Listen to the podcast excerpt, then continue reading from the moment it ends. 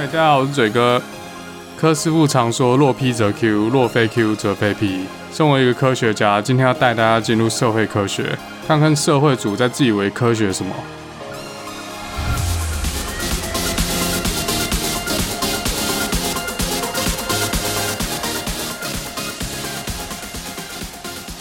欢迎大家回来，达特嘴哥第五炮。理论上，台湾时间每周四更新。若该周工作特别忙的话，就可能像上礼拜一样花掉了。有时候人就特别下贱，下班之后还要看 model 训练的怎样。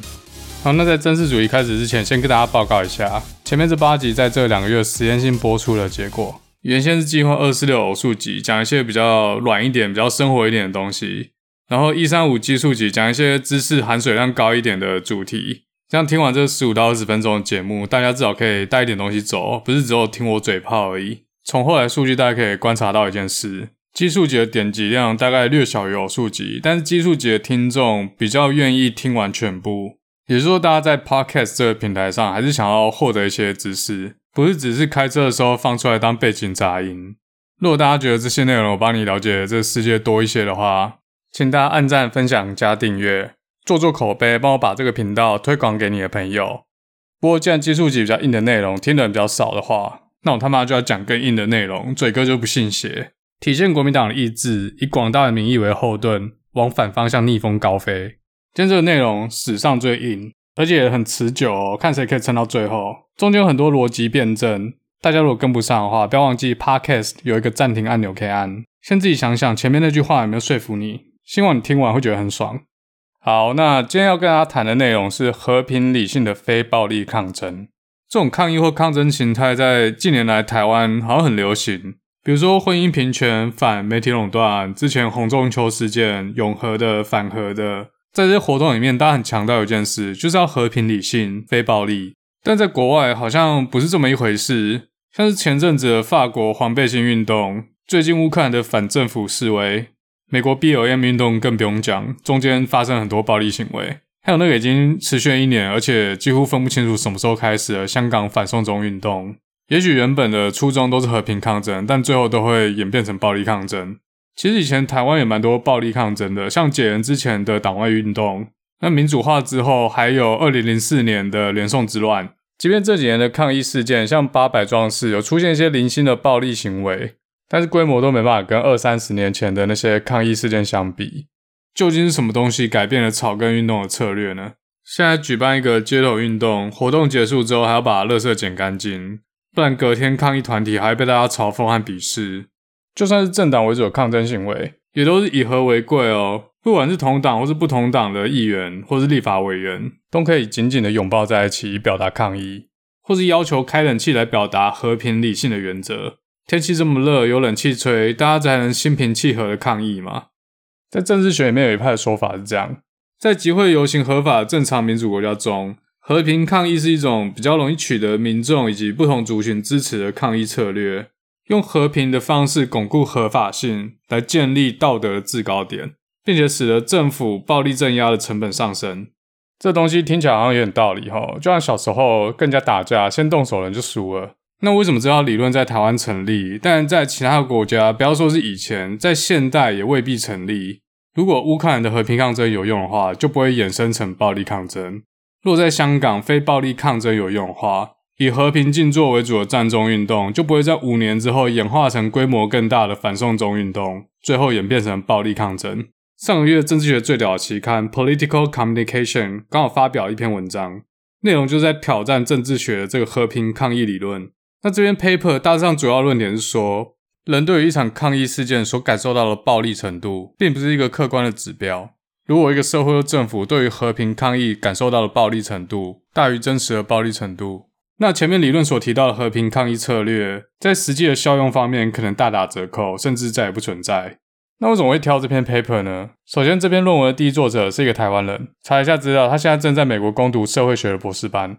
这位作者以前也对台湾街头运动做过许多研究，也有跟外国学者合出过一些书。那大家有兴趣的话，可以自己去找，我会放在这一集的介绍里面。另外一个选它很重要的原因是说，这篇 paper 的实验结果有很大的争议。简短来说，作者在实验中发现，政治倾向较接近共和党美国人，他们对于暴力的感受程度被统计学认证为双重标准。而在倾向民主党美国人之中呢，并没有观察到这样的偏见。如果大家不清楚美国政治的话，嘴哥在那边科普一下：现任的美国总统特朗普是共和党，敢特他小川普啦。中国节目看太多你，共和党在政治光谱上比较偏向右边，也就是保守派；那民主党是偏向自由派。那美国左右派有各自支持和反对的议题，像保守派比较具有信仰一点，所以他们不支持同性婚姻，也不支持堕胎。那他们比较支持资本主义，还有自由经济。左派比较支持社会主义，像奥巴马之前推的医疗保险，川普上任之后就把它大改特改。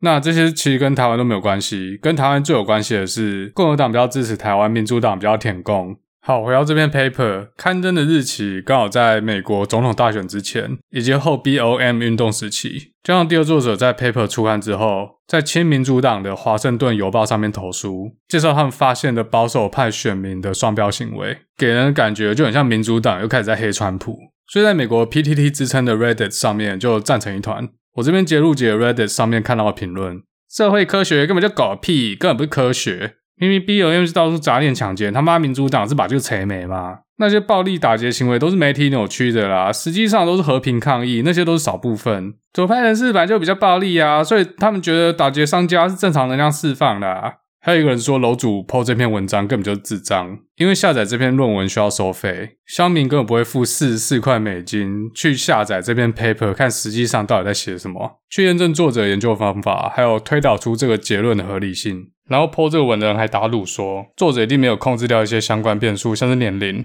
以上这些是比较嘴的，不过大家可以从这些留言发现，美国乡民好像也对社会主义有点偏见啊。如果连控制掉相关变数都没有做的话，我觉得应该不太可能上这个政治学最好的期刊。我有看到比较有建设性一点的留言，对一样的统计结果给出不同的见解和不同的解读方式。例如有人说共和党的支持者以白人为主，那签民主党议题的抗议活动中会比较多黑人，具有种族歧视的白人自然就会觉得抗议人群比较暴力，但实际上根本就没有，是一种偏见。还有另外一个乡民说，具有保守倾向的人比较容易感受到敌意，也比较容易被冒犯，这些人比较容易感受到威胁，也比较容易感受到暴力。有另外一个乡民直接挑战这个作者使用的问卷抽样方式，觉得收集到的样本根本不可信，所以最后结果是垃圾。政治学是一门社会科学，那我们就来看这篇被政治学最好的期刊接受的文章里面，作者研究手法还有结果推论到底有多科学。大家知道社会科学大致上可以分为两种研究方法。一种是质性研究，例如去做乡野调查，访问相关人士，然后从这些访谈之中归纳出一个结论。那台湾很多神奇的论文都是属于这种质性研究，像民众党推出的高雄市市长候选人吴正义的助理硕士论文的题目是《高雄市议员吴正义之魅力因子研究》，我未看先猜这是质性研究，或者好听一点叫做说故事比赛。不过我也没有中国时间去看垃圾了。那量化研究就是需要数据的支持，可以透过问卷或是其他方式，将抽象的情感或是倾向数字化，之后提出统计结果来支持原先的假设。我在这边举个例子好了，email 曾经说过，乡民很好操控，什么样的 PTT 乡民比较容易被风向带着走？用直性研究的方法，就去访问那些曾经被风向带走的乡民，像是过去的苏启诚事件、都哥事件、Sara 事件，我个人觉得他不做作，笑流自然，散发一股特别的气质。从这些乡民被带风向的经历去归纳出一些原因，例如他们常常是正义魔人，或是对于某政党有特殊倾向。那这边要注意一点，直性研究可能不会去研究那些没有被带风向的人，没有被风向带走人，有可能是正义魔人啊，对某些政党也有特殊倾向，所以做量化研究就会随机抽样 PTT 的乡民，发问卷给他们。问卷里面可以收集乡民的各种资料，像是姓名、年龄、政党倾向、职业、收入、学历、观看媒体的多样性、上网时间等等，用统计来说明哪些变数跟容不容易被风向带走有相干性，或甚至因果关系。听起来比较科学一点，对不对？因为里面有数字和统计，所以有些做量化研究的社会学家会觉得那些做质性研究的社会学家不是很科学。但是不论是在台湾 PTT 还是美国 PTT，理工科乡民还是对这有意见。还是觉得这对他们心目中的科学有一大段距离。比如说，原先可能假设男生比女生更容易被风向带走，把学历、年龄、收入这些变数都控制掉之后，最后统计结果也显示对性别有显著的正相关。但是这并不能证明因果性，并不能说一个男生容易被风向带走是因为他是男生。在社会科学里面要证明两件事情的因果性，其实是非常困难的一件事。如果可以从上帝视角观测这件事的真理的话，假设这世界的真理是这样，喜欢大奶的程度导致了容不容易被风向带走。刚好喜欢大奶，大部分是男生，就造就有这样的相干性。所以说，即便统计结果发现了显著的相干性，那也未必是你找到的真理。更何况，统计也只是估计假设为真的几率而已。其实这件事也不用从上帝视角来看啊，乡民自己都说过了，奶大就是真理。然后扯太远了，讲到大奶，我自己都忘了今天是要来讲什么了。现在回到这篇文章，作者说，一个抗争策略是否为和平抗争，未必是一个客观性的判断。准确的说，党派的认同可能使判断和平或暴力成为一种主观。假设现在有两个抗争，而这两个抗争除了议题之外，其他手段都一模一样。那具有共和党倾向的人，对于自由派议题的和平抗议，他们仍然能够感受到暴力；但是对于保守派的议题，一模一样抗争手法，他们感觉不到暴力。这直觉上不意外，对吧？就像年轻人可能觉得八百壮士的堵路抗议可能是一种暴力，而六八九年也觉得太阳花运动前期的瘫痪交通行为是一种暴力。自己阵营其实做了差不多的事。但是都互相宣称对方的街头运动是暴力抗争，这世界上很少有人不双标的。以前蔡英文反美猪，现在的蔡政府说因为时空环境不同，所以要开放美猪。好，不能再扯，越扯越发散。所以照这样来看，亲民主党人对于非我族类的和平抗议，应该也存在暴力偏见才对。但作者实验发现，具有民主党倾向的人，对于敌我议题的和平抗议，有相当一致性的暴力感受程度，也就是不存在偏见。换言之，作者发现保守派有双标行为，而自由派没有。好，那我们就要来看看作者的证据够不够周全，有没有可能是实验设计的偏见导致某特定族群对暴力的感受程度不一致，或是发现的暴力偏见只存在于特殊情况。这边作者用的是问卷实验法，问卷里面有一段叙述文字，这文字叙述一个叫做 Larry Carter 的四十九岁美国人，在接受记者访谈的时候说：“我们非常愤怒，因为政府没有听到我们的声音，也没有尽到保护我们的义务。”那文字叙述里面有两个东西是被随机置换的，一个是抗议的议题，受访者会看到两个议题其中一种，一个议题是抗议警察执法带有种族歧视，那这很明显是比较偏自由派的议题；另外一个是反对非法移民，那这就是偏保守派的议题。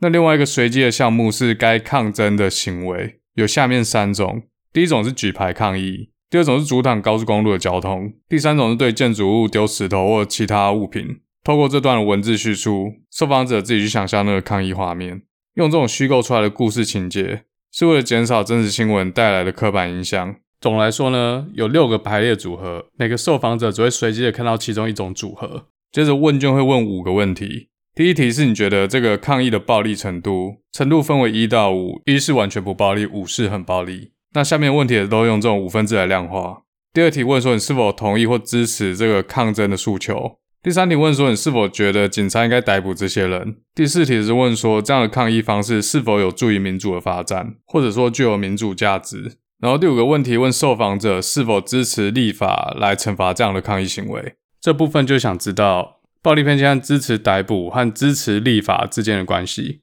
那这问卷还收集了受访者的年龄、教育程度、种族、性别还有收入。将在回归模型中可以控制掉这些变数。诶、有人打赌输咯。那这文章用的模型叫做 Ordinal Logic Model，细节我就不多讲，反正不是重点。也 Nobody fucking care。作者对于受访者的抽样方式是用阿玛龙的 Mechanical Turk，对不起，是一股三千美金的 Amazon。这 M Turk 是一个 crowdsourcing 的平台，在电脑视觉里面常拿来收集图像的标签。简单来说呢，就是有一群随机人在 M Turk 的平台上面做题目。那如果他们拿到这个帮图片标签的任务，他们就会帮这张图片标上是猫猫还是狗狗。上面的任务有很多种，不限于标注照片，也可以是填写问卷。作者这边一共收集了九百五十份答案。社会科学里面收集到最重要的一件事，就是要确定这份资料可不可以代表母体，确认抽样资料并没有选择偏见，英文叫做 selection bias。不能说你现在要做一份总统大选民调，然后你只访问苗栗县的人。这样民调结果就会跟真实的投票结果会有很大的出入。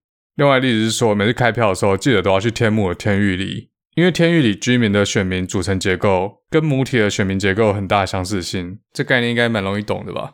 回到这篇文章，那作者收集到的资料呢？受访者的年龄还有种族分布跟美国人口组成接近，但是男女比例上，男生稍微大于女生，而教育程度也比全国平均要高。那 Reddit 上面有乡民是说。在 MTurk 上面回答问题是有钱拿的，所以这些 MTurk 都想快速的回答完问卷，这样他们可以快点去做下一题拿更多钱。所以他们根本不会仔细看问卷要问什么。还有一些行销公司、公关公司会雇佣一些人专门去回答问卷、做政治操作或是带风向。那这件事就变成说，你相不相信 MTurk 的结果？如果你不相信的话，下面都会放屁。作者这边是引用了其他文献，也都是用 MTurk 来发问卷。那这种回避问题的手法，其实在科学界蛮常见的啦。因为不可能在有限的篇幅内去证明每一个点嘛。难道要跑一个简单的线性回归，还要先去证明 linear regression 吗？作者还很有诚意的给了问卷的相关数据。填写这份问卷可以得到美金一点一元，平均每份问卷耗时八点五分钟，又击溃了一名网络算命。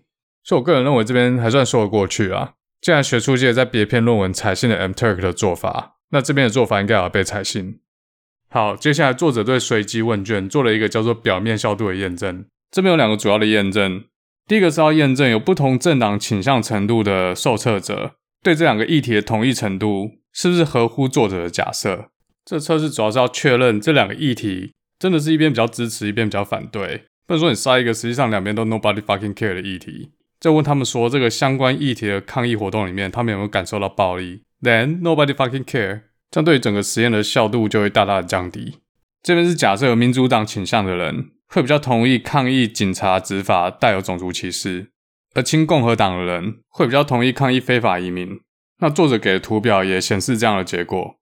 不过中间比较有趣的一点是说，在这两个议题上，亲共和党人要比亲民主党人更同意对手提出来的议题。也就是他们还算同意警察执法不应该带有种族歧视，但即便如此，作者后面实验的结果还是发现亲共和党的人对于民主党的和平抗议，即便是自己稍微同意一点的议题，也或多或少感觉到暴力。那第二个要验证的是，受测者对于暴力的感知度是来自于抗议的形式，也就是举牌、瘫痪高速公路或丢石头，而不是来自于议题。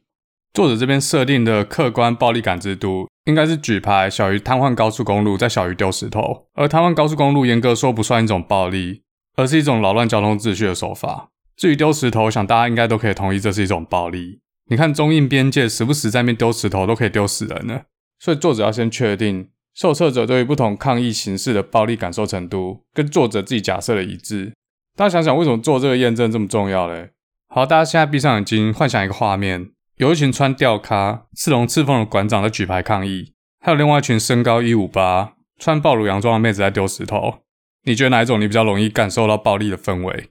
那当然这是一个极端的例子啊，但男宝贝有一群人真的在幻想奶妹在丢石头。一套好的实验设计就要想办法去去除这些可能的影响。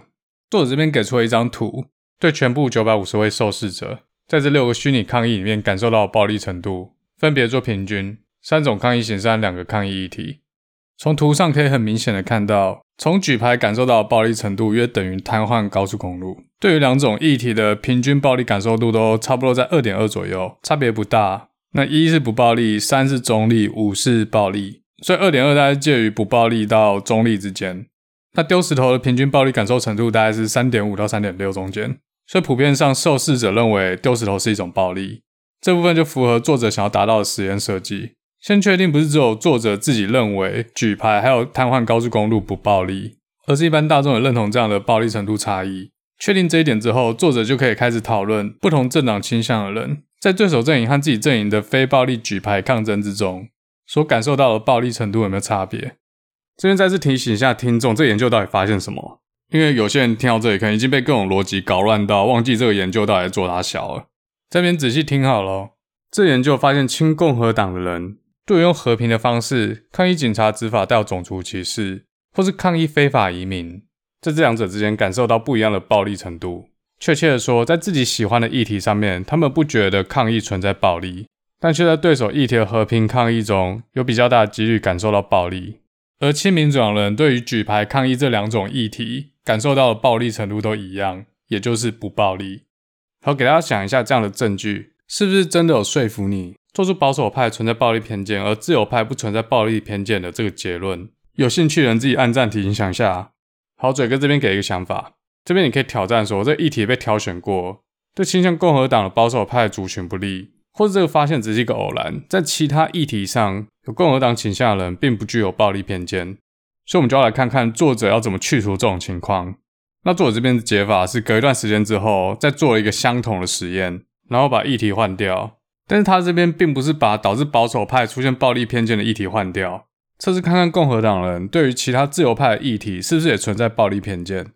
而是换掉保守派的抗议议题，从抗议非法移民换成抗议堕胎。他这步的逻辑刚好跟我的想法相反。作者认为是因为非法移民这个议题对于亲民主党的自由派人士刺激度不够。所以导致他们在想象一群人在和平抗议非法移民的时候，并不存在暴力。而作者假设两边阵营的人应该都是双标仔才对，所以要把议题换成一个自由派更支持的议题，也就是堕胎。那反堕胎的抗议就会引起自由派更强的敌意，看看能不能够引起亲民主党的人也对暴力感受程度有双重标准。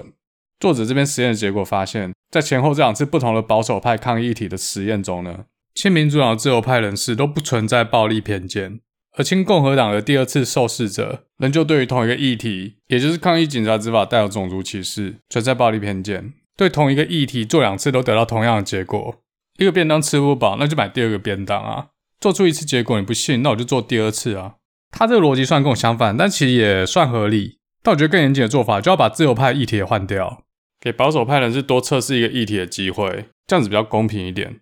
这个点给我一种一毛没刮干净的感觉。因为作者在摘要和新闻稿都说，越有共和党倾向的人更具有暴力偏见，而不是具有民主党倾向的人越没有暴力偏见。虽然说这两个说法在统计学上是同一件事，但是如果把陈述的重心摆在黑保守派人士，就要对保守派人士测试更多自由派的议题，而且都发现存在暴力偏见。不过我觉得作者最初的研究假设应该是觉得两派人士都会有暴力偏见，因为他们要挑战的其实是和平抗议理论。而暴力偏见的存在会让和平抗议理论大打折扣，所以不管哪一边发现暴力偏见，或是两边都有暴力偏见，都足够交差了事。但是这研究结果只打到保守派阵营，所以各大论坛都已经歪楼了，不是在讨论暴力偏见对于民主制度的影响这件事，而是在战颜色。美国这边是蓝色和红色，红色代表共和党，蓝色代表民主党，